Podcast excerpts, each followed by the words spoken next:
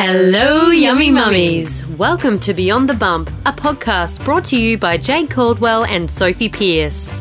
This podcast is targeted at mums, mums to be, and women in general.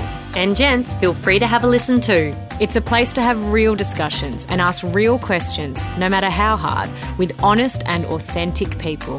The aim is to have you feeling lighter, more supported, and more understood after every listen. Now, we can't promise that it will always be kept PG, so please be mindful around little ears. Here we go. Hello, Jay. Hello, Sophie. And we are coming to you, our beautiful listeners, with, With an a extra bonus episode this week. This week's is a little bit different. We actually share two different ladies' personal experiences with endometriosis. You know, it's a condition that affects so many women, and Jade and I couldn't speak about it personally. So we thought, why not bring in Not two- one, but two. yeah, two for the price of none.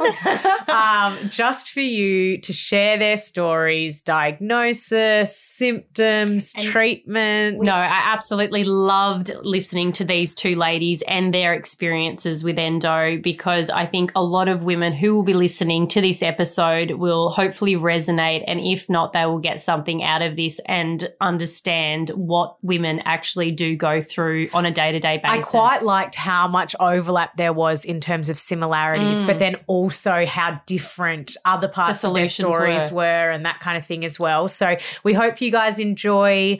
Uh, yeah, That's it. Hello, Meg. Thank you so much for joining us on the podcast today. Are you able to tell our beautiful listeners who you are and what you're here to talk about? Hey everyone, as Soph said, my name is Meg. I am a beauty therapist living in Byron Bay, and I've come on here today to talk about endometriosis. It's something that I'm super passionate about. I've struggled with it for a really long time, and yeah.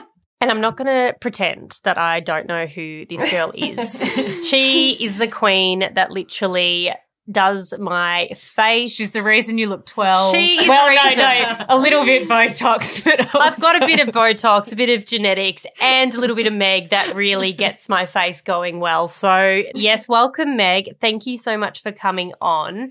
To get started, do you ever remember getting your first period? Yes, I do. I was, I'm pretty sure I was in grade five or six, so I think about 11 years old. Bit of a funny story. I think everyone's got a funny story with their period, and yeah. I feel like there should totally be a platform for this because it would be a great book. Maybe we can do a bonus episode of funny first period, Yeah. or like get it starting off your period. Yeah, for sure. So yeah, I was 11, I had no pain or anything. I was just really confused as to why there was this weird color in my undies. Um, went to my mom. I was like, Mom, something's not right. What's going on? You know, dacked myself in front of my mom, and she was like, Oh my God, Megan, you didn't tell me you had hair down there. You're like, I was coming to you about something else, but fuck, is that wrong too? I was mortified. I'm like, Am I not allowed? Do I have to tell you about every single hair that grows on my body now? I'm confused. But can I say, how fucked is that that you got to 11? Like, lucky you obviously had a comfortable relationship to your mum that you could be like, So ah, this weird shit's coming out of my vagina. Yes. Um, but like, how bad that you got to getting your period without knowing what a period was? That I is know. so common though. Like Mm. how many Still of today? us? Yeah, I think so. Well, maybe not. Like if you are a daughter of mine, I think you're pretty. Cl- What's this tampon doing on the floor? Oh yeah, Dad, Dad's gonna yell at me again. but um, no, I think that it was very common back. You know, when we were growing up. Like I didn't really ask about. I had nor- no idea what to do with No a tampon one. when you were done with I it. only I had two I holes. flushed tampons. Yes. We've got more than two holes. No, in our vagina. Oh, right, right, right. Yeah. yeah. Um, okay. How many you got? I've got 73. Um, but I Nick has a flushed fun time. tampons for years. That's Mm. I because I was I, I was just like I don't know do. wh- where else do you put this? Like I'm not putting it in my pocket. Yeah. no way. I know, it's crazy. So, yeah, I just remember going back to school the next day and going to the bathroom like every 15 minutes Panicking. to half an hour, thinking, like, have I bled out?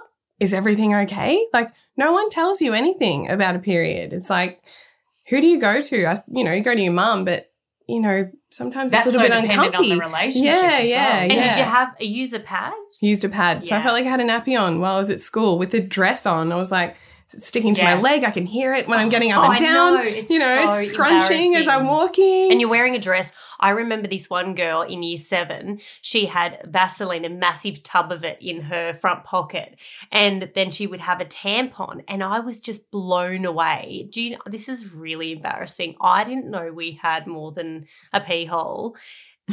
Wait, what was the Vaseline for? I'll To tell you in a insert it. second. Until I was 15, luckily, because then I was like, okay, I'm understanding what all this business Mm. is.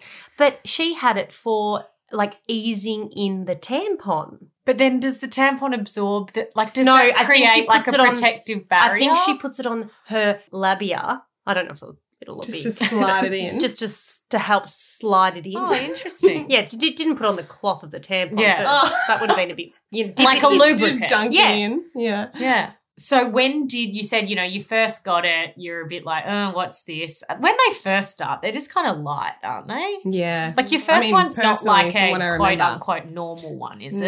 it? My No. first one was like a murder scene. I looked Really? down. I went to the toilet, looked down, and I was like, and ran Oh. out. And I was like, Mom, I'm dying. I just remember being so stoked because I was about 15 and Mm. I felt like I was such a small, like, barely looked like I'd been through puberty, like late to grow hair, late everything. And so I remember being so stoked because I was like, oh my God, my friends have had it for, for years. Yeah. And I, so I feel like the advantage of that was, I guess, I kind of knew about Mm. a lot of stuff already. But when did they start to be problematic for you? From what I can really remember, it was when I started high school, which probably would have been year seven and eight. It's a bit of a blur because it was a long time ago. But when I turned 16, I just sort of remember, you know, I was having days off every month for a period pain. I would pass out in the shower. Oh that was my signature move. As soon as I get in the shower, done. I'm out.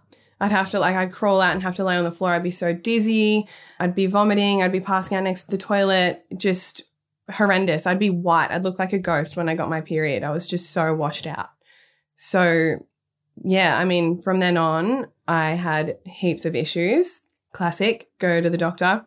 They put you on the pill. And I was on the pill for multiple years. I can't remember how long now, probably until I was 19 or 20. But I was still so sick on the pill as well. I was getting pain, I was getting PMS, I was getting thrush every month. My body was just rejecting all forms of Western medicine, which was really tough because I had no other route. And was it ever explained to you like this is outside the normal? Like, what is to the people that are listening and actually don't know what is endometriosis? So, um, on a science term, it's a chronic inflammatory condition in which cells that are similar to the lining of the uterus grow outside of this layer and result in pain. So, the way I sort of see that is it's a bit more of an internal bleed, and your period cell attaches itself onto certain areas that aren't, you know, normal. And how do you know you have it? You don't really until you get a laparoscopy for surgery. So,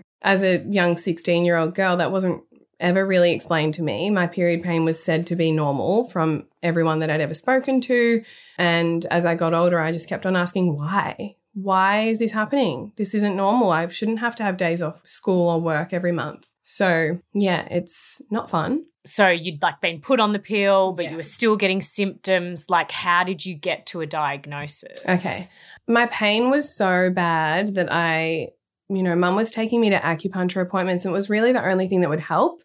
But I was bleeding all the time with acupuncture because it was moving that stagnated blood through.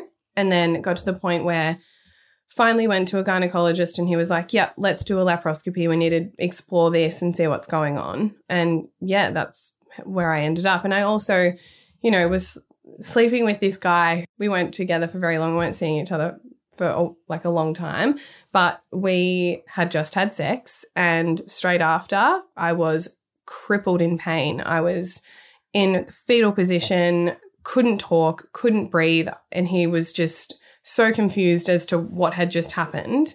And he was, didn't know what to do. And then the pain just stopped. Like it just stopped. I felt dead mad. I don't know what had just happened.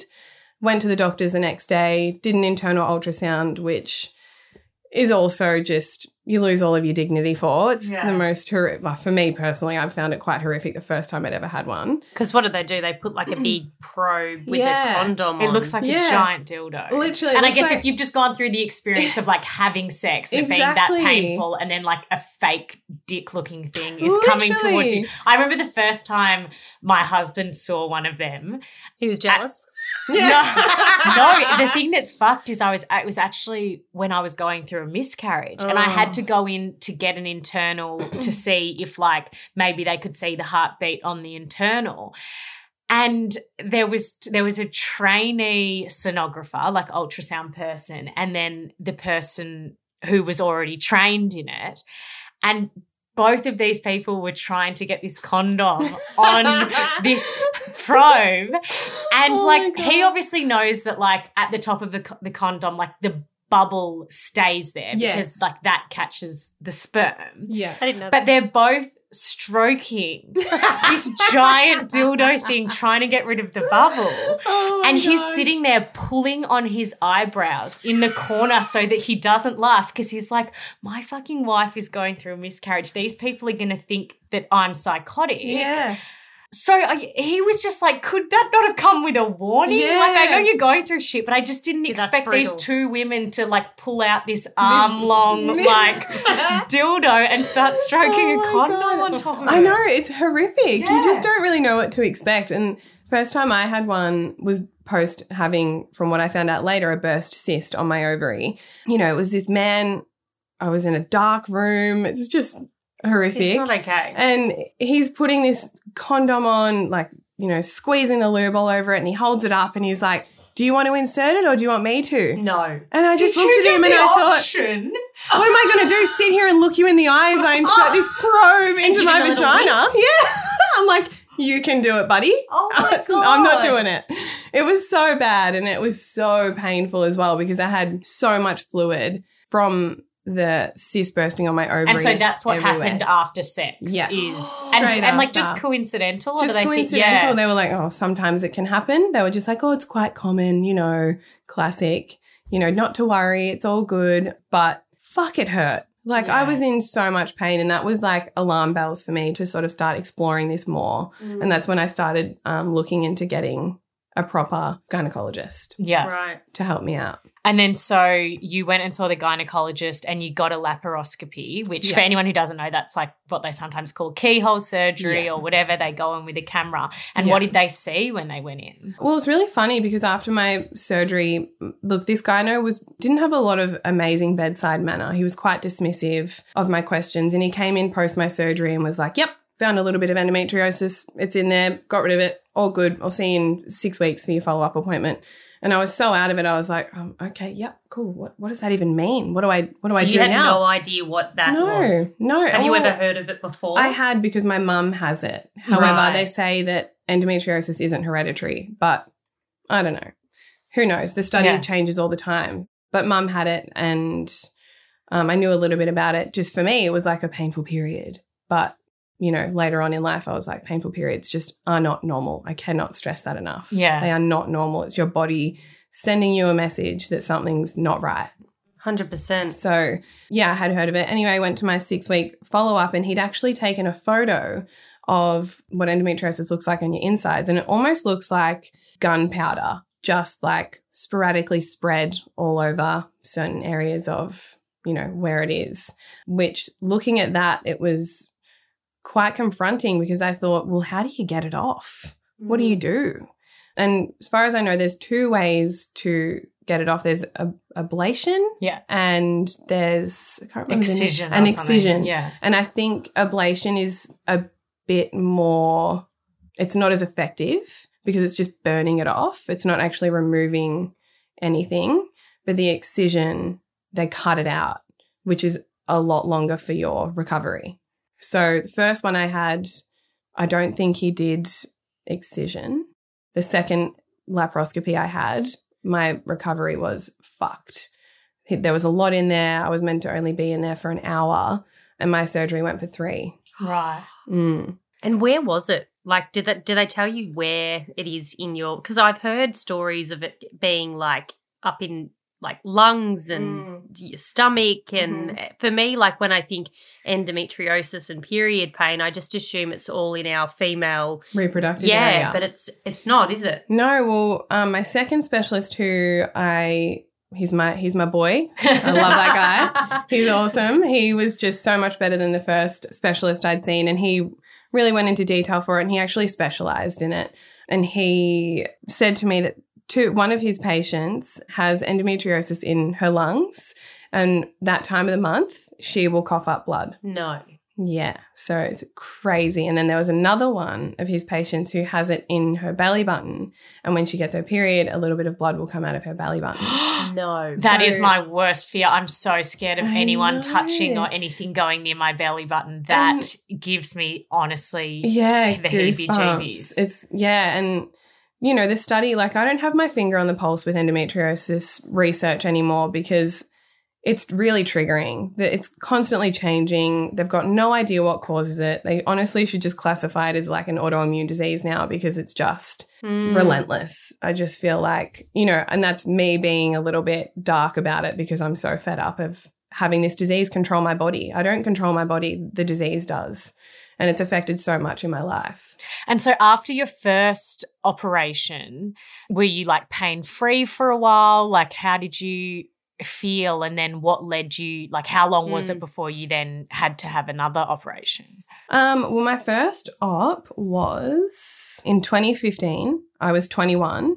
My second laparoscopy was in May 2018.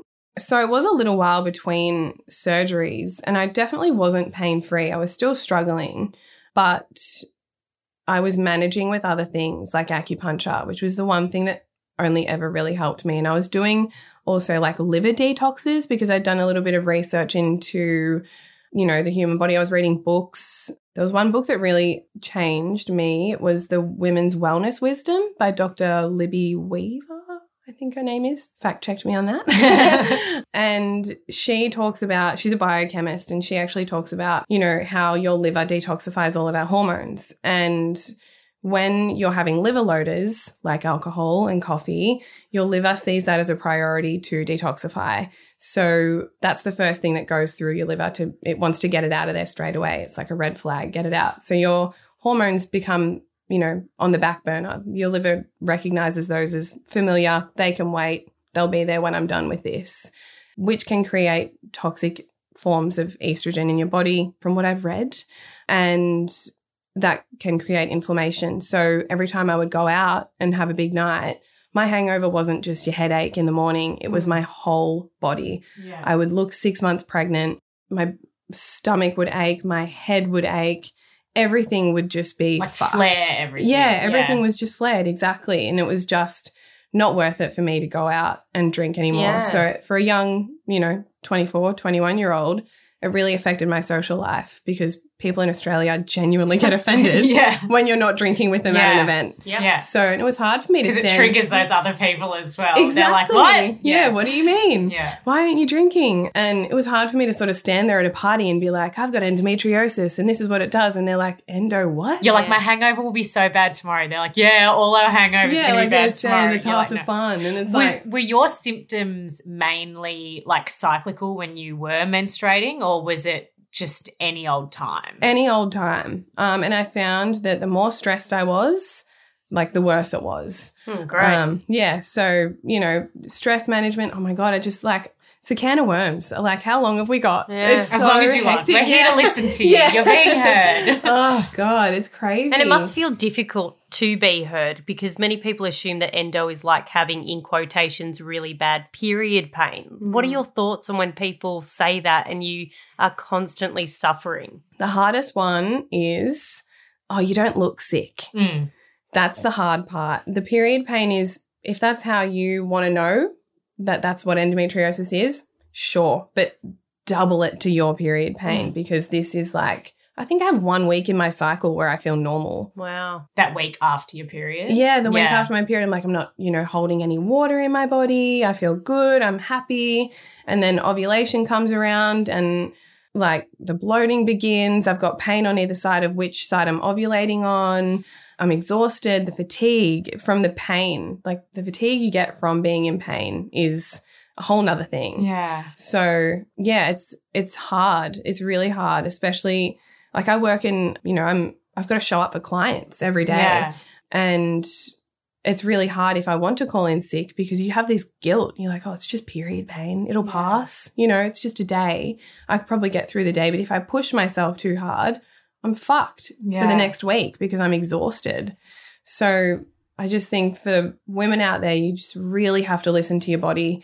I can't stress that enough. Like I've had to drop down, you know, to four days of work because it's just been too hard with my fatigue for everything going on in my body. And, you know, I'm 28. I'm just so sorry that all these women that have suffered and most probably don't even know unless they've had a what is it a laparoscopy that you don't even know what you're sitting in. And I guess people just assume that period pain even that in itself we should just deal with because Mm. we get it once a month. But like yourself and these women are suffering round the clock and it's oh we don't know the answer and we don't know the cure and you don't have any other option other than to get on with it Exactly.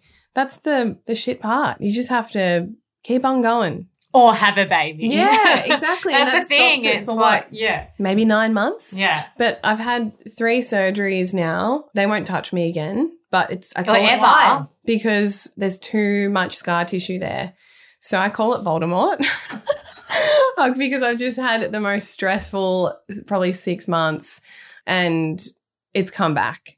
It's definitely back. So I'm like, Voldemort's back. Great. Oh. You know, we're back here. And before you got the third one, were you going into that being like, like it's almost like you're giving your like final card and it's like use it wisely. Like, did you go into that operation knowing, okay, if I choose to do this now, like this is the last one I get? Well, to be fair, I had no choice. I had what is called an endometrioma cyst Mhm. in Is that my like the ovary. chocolate it's the chocolate Yeah. cyst. It sounds yum, but it's not. Not, it's old yeah. blood. It's gross. Oh. So it's in, it's got blood flow. It's not just like your normal cyst, it's a little bit fluidy. I went through a really stressful breakup, Mm. and six months post that, I remember I was just having, I could feel something on my left side. I was like, something is not right. like Um, a bulge yeah, I could feel it, but you couldn't see it. I could just feel like this heaviness on my left side. And I went and got an internal ultrasound in the middle of my work day. And this beautiful lady who did my ultrasound, she was so onto it. She was straight away moved the probe over to the left side and I fucking screamed. I was in agony. She was like, oh, yep, okay, we've hit a spot. Took some measurements, and they're not supposed to really tell you any of this stuff at internal ultrasounds until they've done the proper assessments and stuff. But she was like, Look, from my experience, I can see that there's a pretty big cyst on your left ovary or in your left ovary, and you're going to need surgery like quite quickly. And yeah, so anyway, got the results back, and I remember walking into work, and this beautiful girl that I used to work with, La, who you've actually Ah, Yeah. interviewed with before I just walked in and I was just a mess. I just ran into her arms and I started bawling my eyes out because I was like, not again. This is so relentless. Like, Yeah. fuck off. I'm so sick of this. It's just, I'm going to have to have another operation. It's more time off work. I'm only employed casually. This is when I'd first moved up here. And I just, just the stress of like the, the domino effect of everything of finding all of this stuff out is it just sucks. And your one and only final wild card had to be played, and you didn't have the option to yeah, play it. It was No. just necessary. yeah. Look, I'm sure if push came to shove and I was really like fighting for another operation, they would do it, but they would strongly suggest that I wait until I'm ready to have kids for them to go in, have a clean out, and then try for kids. And have you ever like when you were in that relationship or even when you're not, like have you felt pressure to like Mm. have kids before you're ready? Like because, you know, I don't know if that's due to worry of fertility issues or just to try and try a different solution, which just it just seems so ridiculous to me that a child is a solution. I get it. If you Yeah. want kids, fantastic, but it's just like Yeah. And it's not even guaranteed that it gets rid of it. yeah. You know, that that's an old thing. They say like if you have babies it'll get rid of it. But I know some women who still struggle during their pregnancy Yeah. with pain.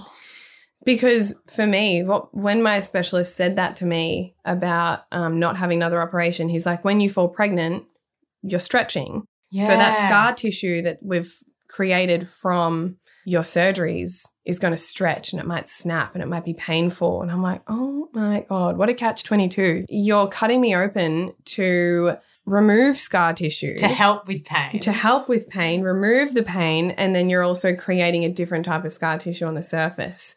So, to answer your question, having kids has always been on my mind, and it it's always on the back of my mind for every de- life decision that I make. I'm like, if I move to Byron Bay, you know, this is the plan. I've always had to plan things out in case, you know, I do want to have kids or I've got to have them by this time. And as I've gotten a little bit older now, I'm just sort of saying to myself, you know what?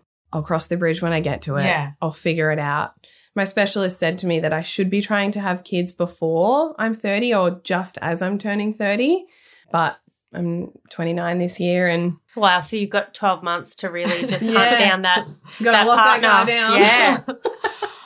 Good luck to me. I'm very good at picking them. no comment. You don't have to keep him. I know, true. no, I'm kidding. No, but that's so stressful. Like, as if women don't already feel like they've got that looming 30, you know, ticking clock hanging over their head. Like, it's just another layer of that, yeah.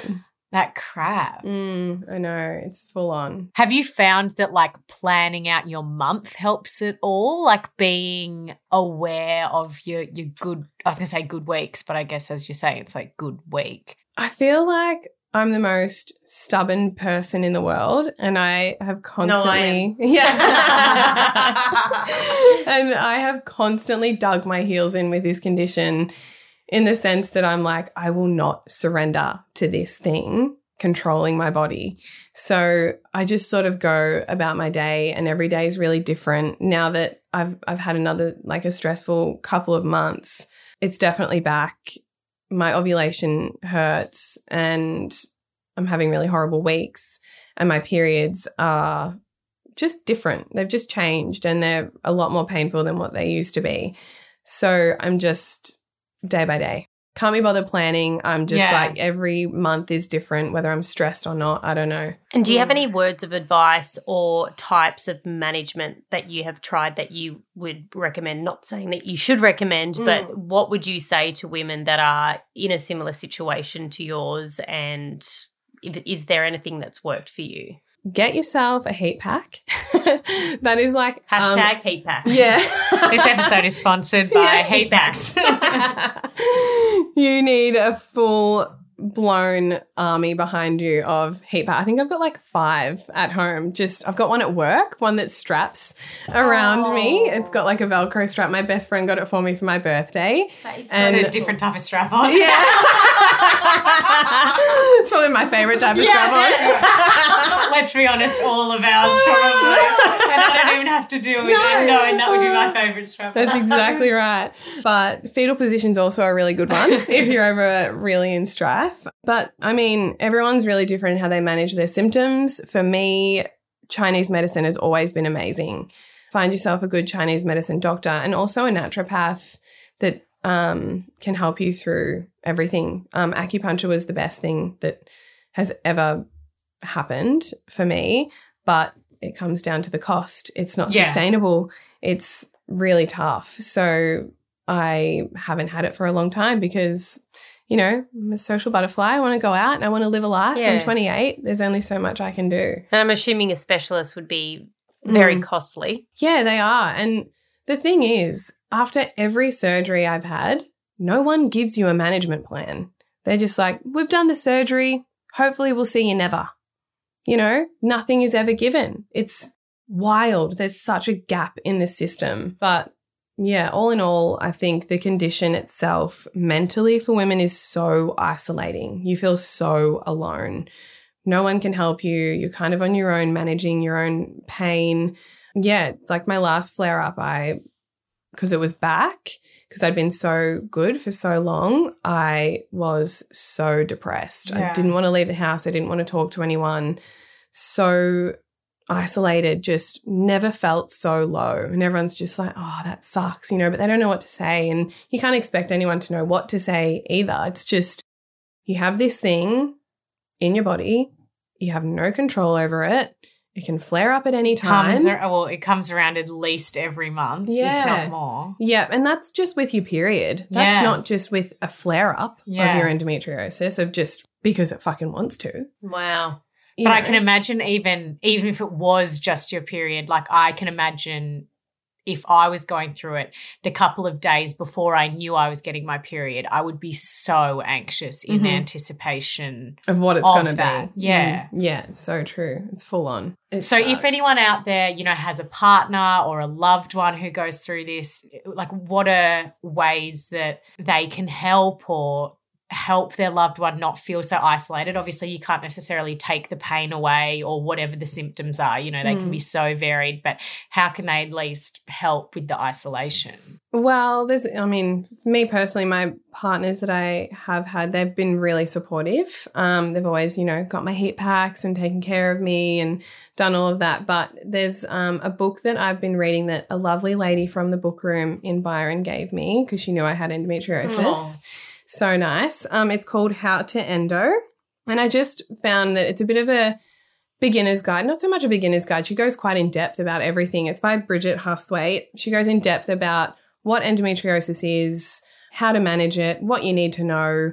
You know, it's amazing. I love it so much. And I think every boyfriend, partner, Mm. girlfriend, you know, colleague, employer, anyone would need to read this if you know someone that's struggling with endometriosis and it will give you a better understanding of what you need to do. It's like a Bible. It's really, Yeah. really good. Can't recommend it enough. Which really, I don't know anyone out there who doesn't know someone that has it. with it. Well, it's one in nine women Yeah. now, I think. Yeah. Well, Maggie, thank you so much for coming on the potty today and sharing your story. I think that it would have resonated with a lot of other women, and we love you. Thanks, guys. You're Thank welcome. you. I'll be back. All right, because we promised you two for the price of one, or this is free, so it's two for the price of none. Mm. We've got Haley up next, who's going to tell her story. Once again, this is her own personal story, and we hope you enjoy. Enjoy. Hello, Haley, and welcome to the podcast today. For those who don't know you, can you tell our lovely listeners a little bit about yourself? Okay, well, I am 29. I live on the Gold Coast in Australia. I have been working as a photographer, content creator, I mean, influencer on social media for full time for about four years now. And I do a lot of travel content. That's usually my niche. But I actually am on the podcast today to talk about something more personal, something that I've been struggling with for many, many years. Yeah. So Well, we're stoked to get you in one place because I feel like since borders have opened, etc., you've been gallivanting around, which is so incredible to watch. But we've managed to get you in the same room, which is I know. amazing. That's great. Um, and yeah, I've personally been really not that endometriosis is something I have struggled with. It's something that I've personally been really inspired by the way that you've shared your story on social media. I mean, I know it, it must be hard. Like, it must be something that's so hard to number one, go through, and then number two, to share so openly with such a big platform, especially when your platform probably is often following for something so different. Mm-hmm. So, thank you, I'm sure, on behalf of so many women who are going through this. Thank you. Yeah, that's it can be hard to open up about it because I mean it's so different to what I usually share on social media, but I have found it really rewarding and it's definitely helped my journey being able to communicate and engage with other women who are going through the same thing. So, yeah. Well, let's get stuck in. Can you tell us a little bit about when you first got your period and have your periods always been an issue for you?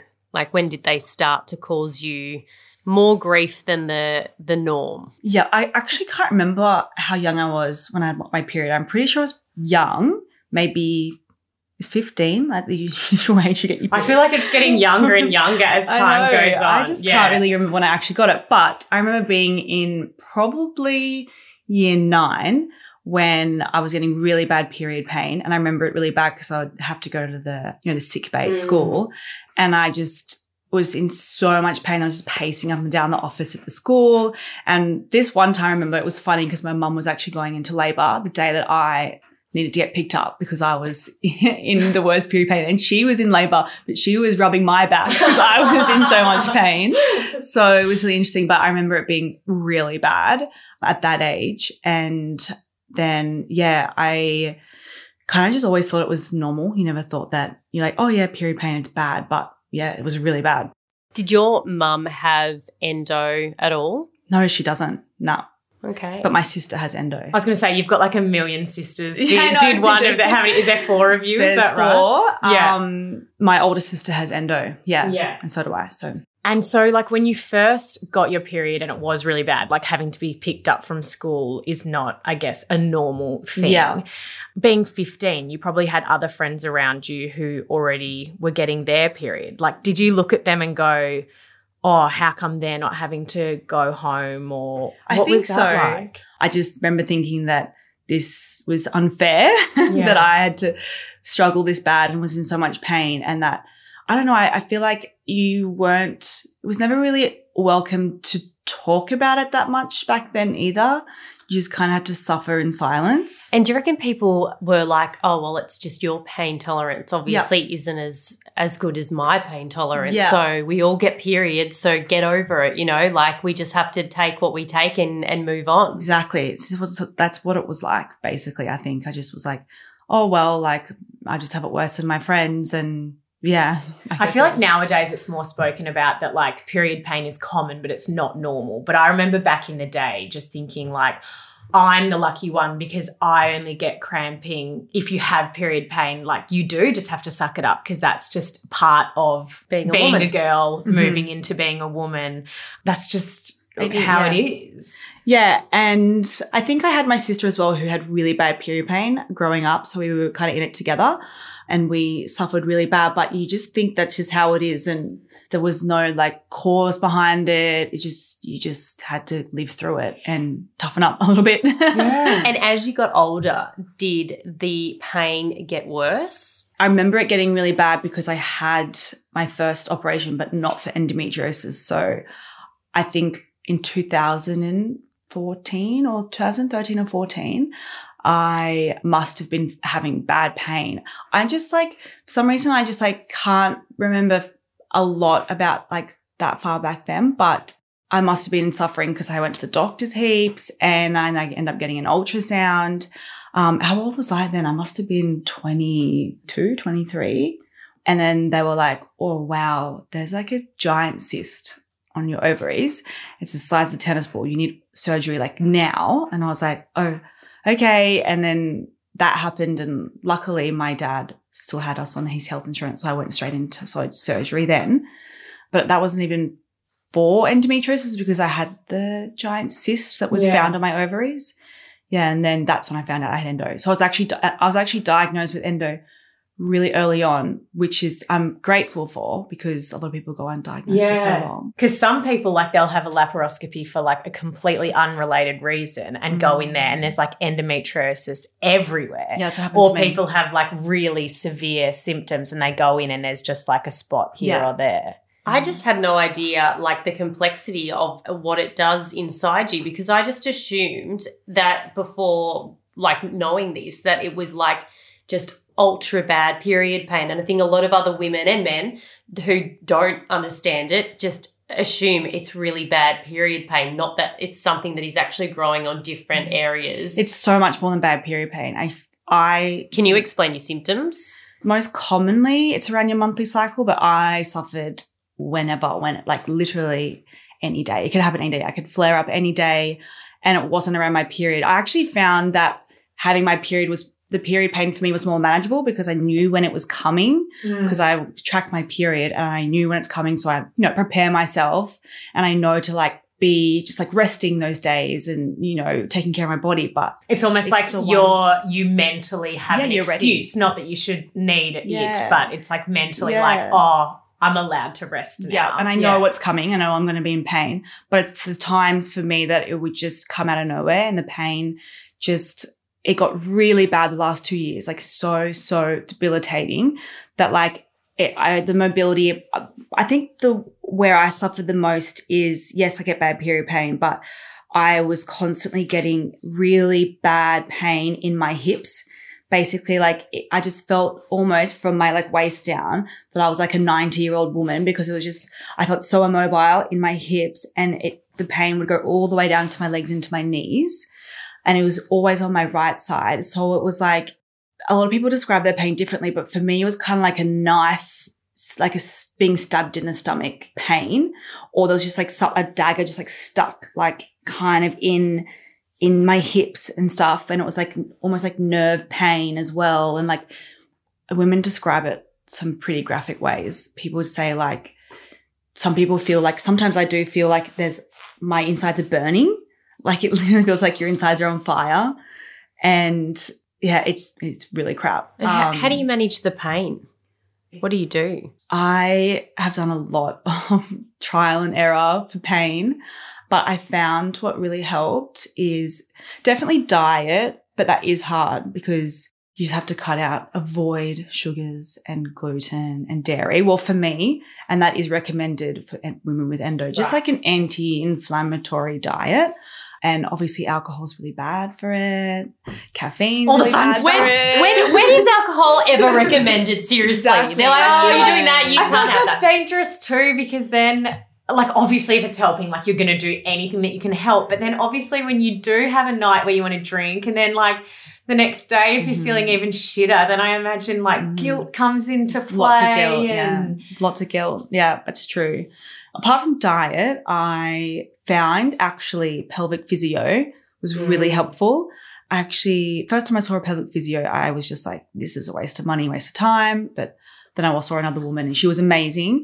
Um, I also used to get acupuncture a lot. I also, they're called, I forget what the machine's called, but it's the little pads that you like put on tens machine. TENS machine. Yeah. I would do TENS machine and I would do lots of breathing exercises and I stopped exercising because high intensity workouts were just the worst for me. They would trigger and make me flare up a lot. So I just ended up even going for walks was like painful. I couldn't, I just stopped exercising completely because I was just too scared of being in pain because everything caused me pain. Standing up for too long causes me pain. Sitting down for too long causes me pain. I couldn't drive for too long because I would end up in pain. Like it was Oh just like everything was just, I was so afraid to literally live and do anything because I would just end up in pain. But yeah, I guess every woman suffers differently. Some women just only suffer on their period and then some people suffer all the time, you know? And can you get a surgery that completely gets rid of endo, or is it something that continuously grows back? there's actually not a cure um, that I know of. You can get uh, laparoscopy, which removes the endometriosis, but it can grow back. And some women, it can grow back really quickly. My sister's has grown back in a year. She had her surgery a year ago and it's grown back. she has to she has to go in for another operation. As in, like, her Um, symptoms are like Mm. debilitating again. So her endometriosis is like she gets lots of lots of cysts. So she's Yeah. got a really big cyst in there at the moment, which is causing her a lot of grief. So a lot of doctors say that having children can cure it, but that's also it can, but it also doesn't cure it. so there's actually not really any type of cure. So the Even if it is a cure, it's not very simple. No. Yeah, that's not as smooth as like. and, and- and women who have endo know what it's like just to be told to have children. That's just what we're told all the time to have a kid.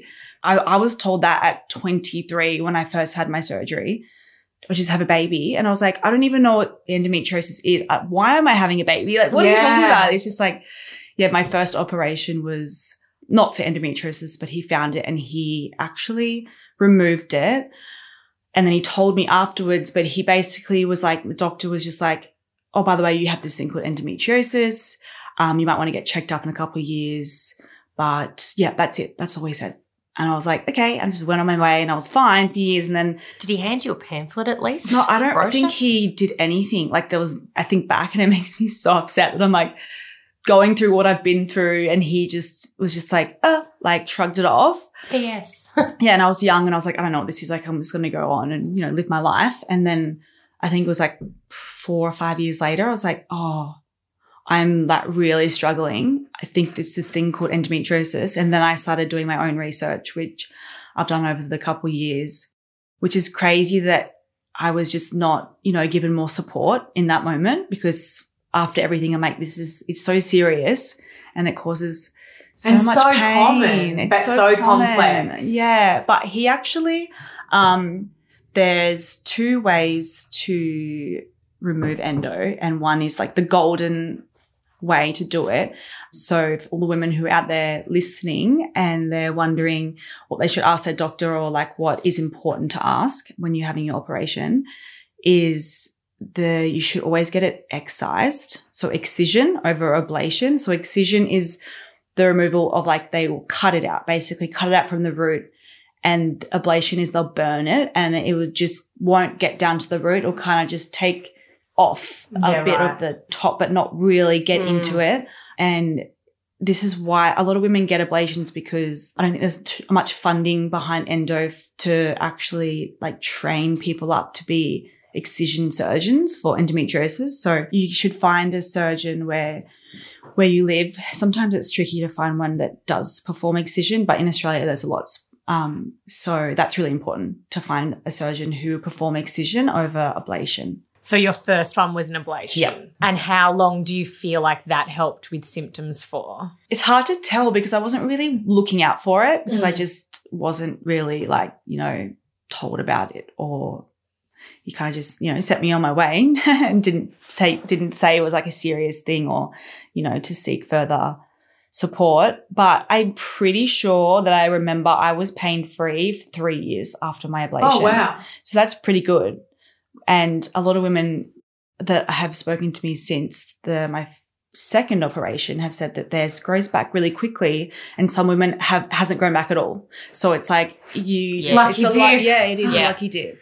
And then so tell us about kind of the lead up to your second operation. I feel like that's when you became quite like public Yeah. in saying what your symptoms are like. You know, you were saying that you were acting like an immobile 90 year old woman, like you stopped living. So, w- like, what was the process like to then get another operation? Like, do you have to wait a long time? So when I knew that it was like pretty bad again, that's when I started doing a lot of my own research and reading a lot of books and just kind of learning about it more myself, which was amazing. There's actually a book that I really recommend if you don't know much about it to start on. It's called How to Endo by Bridget Hustwaite. I think that's how you say her name. Mm-hmm. But that was like, this is like the Bible for endometriosis. It's so helpful. And she helped me so much to figure out what steps to take for, you know, how to get better or treat it. And I think that's the stage where I went and found a, I went to the doctor and said, I want to go see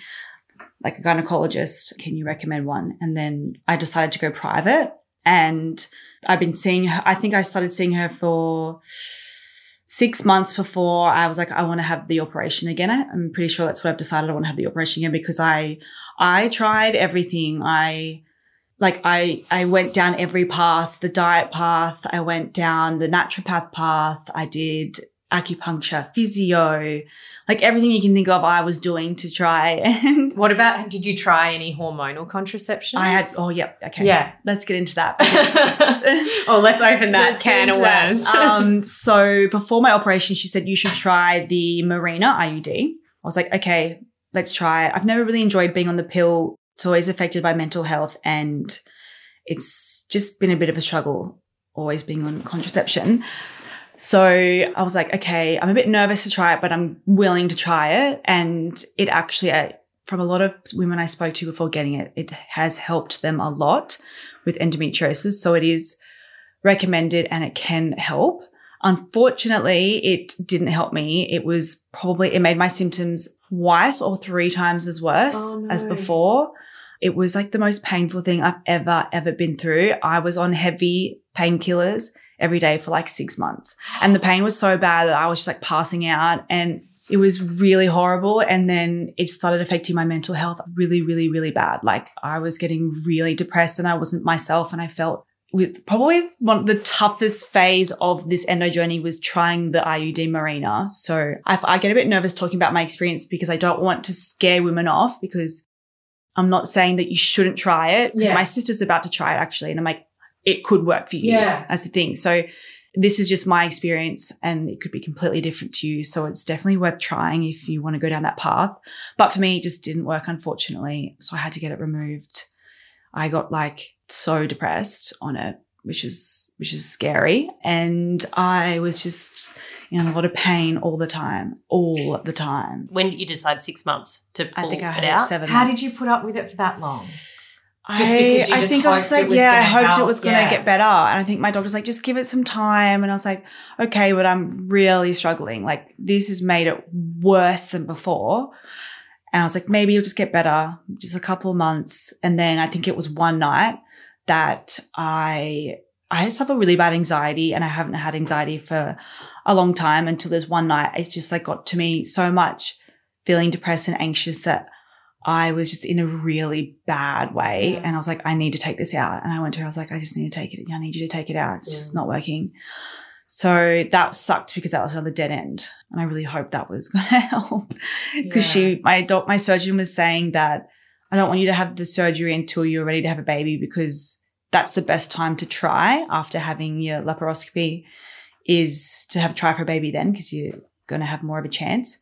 Um, but I'm not ready to have children anytime soon. So I was like, it's fine. I can't just put up Yeah, with this. no, It's yeah. Let's do it. So then I wanted to go through private. And to that, I had to go on health, a private health insurance for 12 months before I could actually go and have my surgery. So I went and waited 12 months on my private health. And then I had my surgery in April. And since then, my life has been completely different. Like I can't explain how different it's been. It's been crazy. I know. I feel like a completely new person. It's really exciting. Yeah. So yeah, I went in, had my laparoscopy and she did, I think at last first one I had three incisions. This time it was four. My first operation, the, the recovery was traumatic. Like Right. I think because they had to remove my cyst whole. Mm. So they had to remove a, the size of a tennis ball out whole. So my scar was huge down near my pubic area. And I was so terrified of my second operation from the first, Mm. thinking, is this what my recovery is going to be like? But my recovery was so easy, like so easy. I was just up and walking like the next day. Like I was fine. It was honestly amazing. I think back and I just like, I want to relive it because it was such an exciting thing for me being like, this is going to be like, I have a whole new like life again. Like I just like the, I don't think I've ever heard anyone say, I wish I could relive my surgery again. Know, but like obviously just that so- goes to show what the state you were in before. Yeah, I was just so excited and so happy. I was like crying happy tears when I came out because I was like, I, if this is going to change from how I've been, like it was, you know, unlivable almost to go through it, how I had it. So I was just like such an emotional wreck and so happy and so excited. And since then, it's been amazing. I've been able to stand for long periods without being in pain. My first period, I had no pain, like zero. My second period, I just had to take some Panadol. My third period, just some Panadol, and that's it. and yes, that does, girl. and I've just been like, whoa, I can go on with my day and it's all good. Like, is this how people without endo have, is this what their periods are like? Because it's just like, wow, I was not living what, before. What was it like when you were waiting for that first period though? Was that stressful? No, I don't think so. I wasn't Oh. stressed. I was like, I wanted to know what it was what it was going to Yeah. be like, and I was like, this can't be real. This can't be my period. There's no pain. This can't be it. This is not real. but now, since seeing my, I actually go back, my operation, I recovered probably within seven days. I swear you were overseas. I was like- overseas like two weeks after. Yeah. Oh, wow. yeah, I was overseas fine, like completely fine, and my uh, my little incisions have healed, and it was just the dream recovery. Honestly, it was amazing. So I'm just like, it was just just a great result all around. So now is the task of what I will do to I don't know because when you come out of surgery, they usually say, "So, are you going to go on contraception? You going to try for a baby?" One thing my doctor asked me when she came in, I was still like drugged up, and she's like, "So you're going to try for a baby?" I was like, "Really?" Right now? You're asking me this right now? I was like, no, I'm not ready yet. I swear that's like though when you go for your six week checkup after having a baby, and one of the first questions they ask you is, "Okay, so what contraception are you going to use?" And you're like, This um, baby. this fucking baby." like, and I know why they have to ask, but it's similar. Like you're like, that's the furthest thing from my, Mhm. my mind. You were probably like, I have this new lease on my life. Am I? Fuck no, am I going to throw a baby on this? True. So uh, I think I'm in a tricky position now because I know that I don't like going on the pill.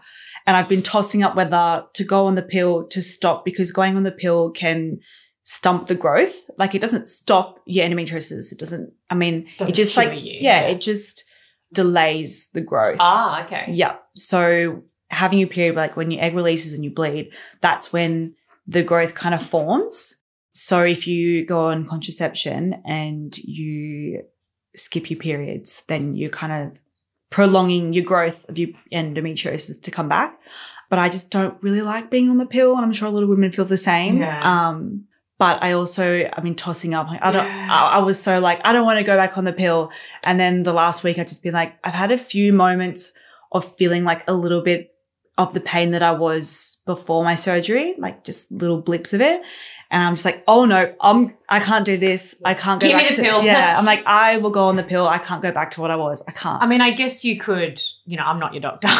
you could give it a go and like know that, like, oh, I didn't, the IUD did not work for me. Like, maybe, you know, Yeah. maybe sooner on you would kind of know, like, I'm going to give it a go. yeah. I'm going to give it a go because a lot of people like treating it like in the natural way, which I have spent a lot of time doing. And I think that it can work that way as well.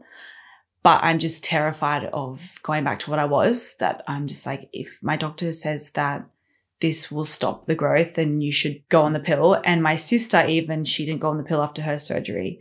And she went back to her surgeon and he was like, this is what happens when uh. he, he's like, you didn't do anything to help or prevent. She's like, nope. And he's like, just shaking her head at her. And I'm like, oh, it's just hard, I guess, because it's just a tricky thing to treat and it's time consuming. And I guess, like, the pill and that kind of thing nowadays, like whether it's granted or not, everyone can make up their own decision, gets a lot of bad press Yeah. nowadays. So if you're already, I guess, dealing with all the shit that comes with endometriosis, you're then like, do I then also want to potentially put my body through what the pill may or may not do yeah. to me? So It's just shit that the trade off, it's like, oh, if you want to not have, be in pain from endo, well, here's a pill that's probably going to affect your mental health. But like, like this is the, this is the only way. Like, I'm just like, this is a shit trade off. Mm. But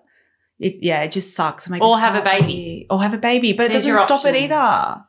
But the thing that I find so hard with the baby thing is I feel like endometriosis can lead to fertility issues. So then, you know, you're probably being told at 23, well, you weren't even really told because you weren't fucking told anything. But like probably at 23, I guess the, the subtext or whatever was like, oh, if you wait too long, it might be hard to have children. And if you have a baby now, it's going to help with symptoms. And you're like, but I don't want a baby now, but like maybe I want one in the future. But then maybe when I decide I want one, I can't. ha-" And it's like a baby is not just trying the pill or just trying an IUD, even though that was an absolute head fuck. Like, you can't just be like, oh, well, I'll just give a baby a go and see if it works. Exactly. I'm just like, that's not a good enough reason for me to have a baby. How do you know if you've got endo? I mean, the only way you found out was because someone literally went inside. That's coming out wrong. a doctor opened you up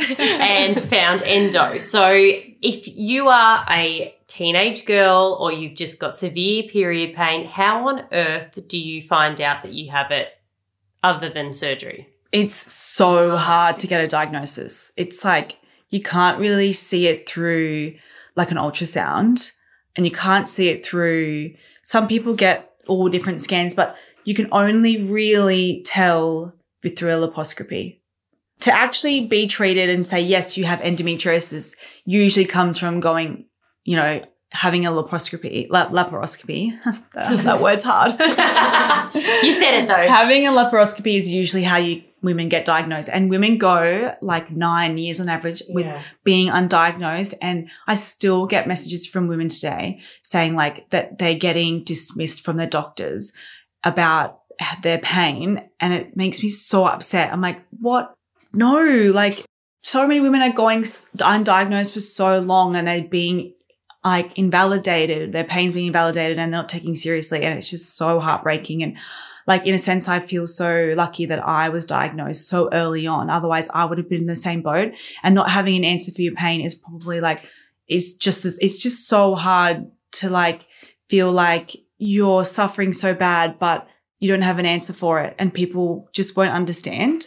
And it's like yeah I, I feel really sorry for the women who go so long undiagnosed and go so long without you know being taken seriously because Yeah. It's really hard to get diagnosed It blows my mind. There's a lot of things blowing my mind about women at the moment, but this is blowing my mind that you have a lot of women. What is the statistics that It's people one have in endo? 10, isn't it? one in nine One in That know that they have it, or uh, probably literally know they have it. Like, No, let's be haven't. serious. so probably one in four. you can, you can Seriously, You can get diagnosed, I guess, but I think it's, it's so hard to get diagnosed because they can't pinpoint, yes, you have endo because they're not, unless they physically go inside and see.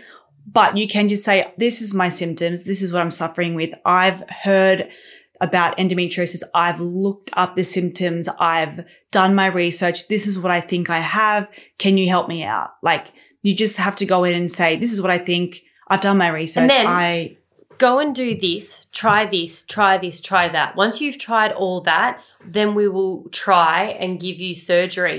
That may or may not work for X amount of time. We don't know. Come back. and people And um, have in another the surgery system, after that. They can wait like This is- years this for is- their this is endometriosis. This is why That's it's so ridiculous. shit. It is so shit. And I think also because So the shit. symptoms are so varied. Like, you know, as someone wrote in being like, the media always says, like, endometriosis is having painful sex. But it's like, it's so. that's Oh, one that's my other question. one of, So one is- of them. And it's like, but if you've got like endometriosis on your bowel, it could be like, oh, you're constipated or you've got diarrhea while you uh, have your cycle. Or, you know, if it's on your bladder, you could get like really frequent UTIs. Like it's just like so varied on where Mhm. it ends up. So, how is sex with endo? Yeah, painful.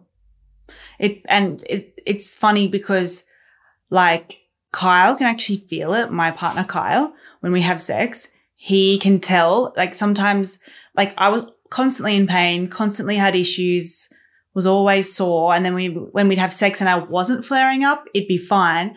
But sometimes I would be feel a bit sore, and he was like, "Oh, I can feel it."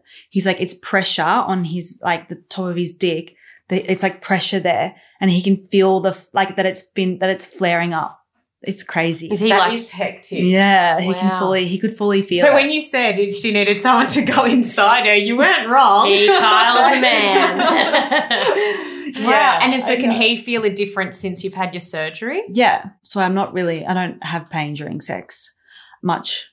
Like I still feel like it's, it's a little bit discomfort because when I had my second surgery, she said that I had a lot of scar tissue in there. And I think some of it was caused from my first Mm. operation, which was the ablation. So I was, had a lot of scar tissue and she said that would have caused you a lot of pain as well. And she also said my bowels were attached to my tube. Well, this is actually what I haven't gone into about what they found with um, what was inside. So I had endometriosis a lot on my right side, which I had all my pain, which I kind of knew. I was like, I suffer on my right side the most. Um, and she said, most of it's on the right side. Your right tube was blocked, which it'll probably become, become blocked again. And your bowels were attached to your tube. And um, I had a lot of scar tissue, endo. She unblocked the tube. She separated the bowels. She removed the endo, removed the scar tissue. But she did say I am a really high chance of having a, a, ectopic. Ec- You can do it. Ectopic. ectopic pregnancy, she said, to be really because there's scar tissue near that No, because my tube's blocked. On this, so it'll it'll stop it oh and it'll grow inside the tube. And she said you have to be really careful when you're trying for a baby, and you have to. How are you going to be careful? What you're going to just make sure that the egg goes down the other No, fallopian yeah, tube? we just have. I, she's like when when you're trying for a baby, you just have to come see me all the time because I'll have to check up because there's the high risk of you having a ectopic pregnancy. So like, were you having a, were you having a lot of bowel symptoms? I feel like everyone who I don't know if even if it's not even an endo thing, but when you it's Everyone has painful. period poos. Everyone has period periods and they're painful, right? Constipated, right? No, No, mine mine's not like constipated. runny and it's like hot. Yeah. when I mine's yeah, mine's runny. I I'm like on the toilet. I like don't the toilet like an hour because it's just like the pain and it's just like everything It's just I don't feel pain, but I have very specific period poos where it's like it kind of feels like gastro-y poos, but you have no other symptoms of gastro. and actually women with endo know the feeling of we call it knife butt. So it feels like a knife is being rammed up your butt. Like When you need get to a go. knife. No, just anytime, randomly. Oh my god, you literally like a knife. No way. Just, yeah, knife butt. It's really good. Love it. Fuck, this sounds like the worst. yeah, because it is such a like internal you can't see it if if anyone has loved ones going through this or even if they're going through it themselves like how can people ask for help like what are things that other people can do that are actually helpful having endo feels really lonely. Like you feel lonely in it. I know there's, I speak to a lot of women online, which is great. And I have a lot of support, but it does feel lonely because it is like an invisible disease. Like no one really understands the pain because they can't physically see it. And yeah, it just feels really, sometimes I feel really isolated and really alone. So for a loved one, just to understand what someone's going through, if they have endometriosis, if your partner has endometriosis, the best thing is to just be understanding and in, understand they're going to have bad days, like a lot of bad days. And that you just like let them take it slow and say that you, you're there for them. And I think that's the best thing. I think I just wanted to be understood the most. I wanted people to feel like they didn't feel annoyed at the fact that I was always sick. Cause I feel like I was just always sick that people were just like, okay, yeah, right. Here we go again. Like, Yeah. I'm sorry. Like sometimes I feel bad for my partner because I'm like, I'm sorry, I'm just unwell all the time. And it must be frustrating to date someone who is unwell all the time. But he is really supportive. And if you don't have it, it's hard to understand. But I just feel like, yeah, just be loving and caring and understanding and make, don't make them feel alone in it and just allow them to take the time to, you know, have a bad day. Like let them have a bad day because it is tough to go through. And in a bad day, what is your typical bad day? Like, do heat packs help? Do you lay down into a little ball? Like, what? What's your not? Obviously, you're in the clear at the moment, but what is your typical terrible down day? Heat packs are a godsend, definitely. I actually I was prescribed something from my doctor that has helped me so much. And I don't know why women are prescribed this more often. But when I tried it, I was like, what is this magical drug that so it's called Voltaren 100 and you can get it prescribed from your doctor. The catch is you have to insert it up your bum. So it's a suppository yeah. Yes. And it is, it was just, it's amazing. Like, I feel like it just loosens your tummy up and you could just go by your day normally. But I mean, like, I guess having a down day too is it just it really can affect your mental health and it really can make you feel so down and out about it and you just feel defeated. So I guess I just, my bad days are just not wanting to do anything, talk to anyone, wanting to lay in bed with a heat pack and like watch movies and like but i think it's it was really hard for me um because i was working a lot traveling a lot and when we're on a job and i you know i get my period it's just like oh fuck i have to get up and go like i have like i I, I'm here on a job and I think there's been a couple times where I just like, I can't go. Like, I just can't. I have to stay in bed. I'm really sorry. You have to go on your own, Kyle. I'm sorry. But like, yeah, it's, it's hard because I guess women work full time. A lot of women work full time as well and taking days off. We should get days off for your period. Oh, Surely, because it's so hard, especially if you have endo. Yeah. It's just like you can't to get up and go to work or get up and like women who have children and have endo growing back and have it really bad, getting up and just like being a mum or getting up and going to work. I I am lucky enough that in my job I can just Some flexibility. I have flexibility and I can know when my period's coming and be like, I'm not going to do that. I'm not going to schedule in something. I can take time off. But women, they have to get up. They have to go. So like, I applaud everyone who does that because it's really tough to do. And if you think about it, a month comes around so quickly. Like I feel like I I roll each time I get my period because I'm like, weren't you just here? Yeah, like how are we here again? And like that's someone who experiences relatively good periods. Like I cannot imagine how quickly that comes around for you where you're like, fucking cool, like Yeah. bedridden. ovulation. So, because it's obviously around two weeks after your period, does it ever heighten around then as well? Definitely. It's probably the worst for most women during, yeah, ovulation and their menstrual cycle. I think my biggest tip is track your cycle. Yeah. Mm. Girls, track your cycle, know each phase of your cycle. There's What app? actually, Do you use? I use Flo. What do you use? Flow, do I track it? No, not really. I'm like, oh, I should be. It feels like about No, 28 you just gotta days track since. it. Flo Yeah. is incredible and it also comes up when you log your symptoms, it will prompt and give you explanation as to the reasons why. And if that's not it, it could be that. So I think for someone who does struggle with endo, like they would even prompt you in a position going, well, that's actually not a normal feeling to have at this time of your cycle. Perhaps you need to see a doctor. Yeah. If you don't track your cycle, then you got to start like right now, especially if you have endometriosis, because you can see when your period's coming up and you can be like, I'm going Mm. to make sure that I don't have meetings that day. I'm going to make sure that, you know, you're going to make sure that you're going to have a day where you don't plan much and don't just let it spring up on you because that's the worst. And it's actually four phases of your cycle. I did lots of research into this, but there's four phases of your cycle and they're so interesting to learn about. Like Even like what kind of exercise is Yep. good to do at certain Yep. stages, what kind of foods you should focus on, you know, yeah, when you should go gently on yourself, when you can Exactly. like go hard. Yeah. don't be like doing high intensity around your menstrual cycle.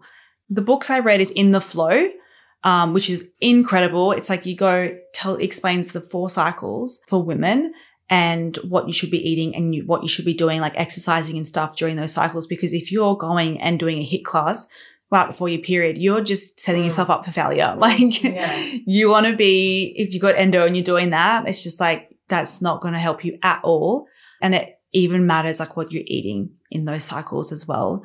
But yeah, I find that is really important. Track your cycle. Know what, what cycles you're at. Know like the week after your menstrual cycle is your week where you're at your peak, you're at your prime, you're Mhm. feeling your best. That's when you're going to schedule in your you know, more more workouts, you go in and schedule in your meetings then because you're more focused then and all that stuff. Yeah. So yeah. 100%. Yeah. Thank you so much for coming in and chatting to us today about something that is so personal. As we said, one in nine, if not more, women are going through this, and it's starting to get talked about more, but still definitely not enough. Um, I imagine it's so isolating and dark at times, and we're stoked that you're feeling a lot better after your operation. We hope it stays that way. Keep us posted if you do go on the pill and how that goes for you. And yeah, we just hope you stay symptom free ish Thank for as long as possible. Me too. So far so good. Thank you. Thank you so much. Thanks for listening to this episode of Beyond the Bump. If you enjoyed it, please subscribe and give us a review. If you didn't, good on ya. You can also follow us on Instagram at beyondthebump.podcast to stay up to date on behind the scenes and future episodes. We'll see you next week. Bye bye.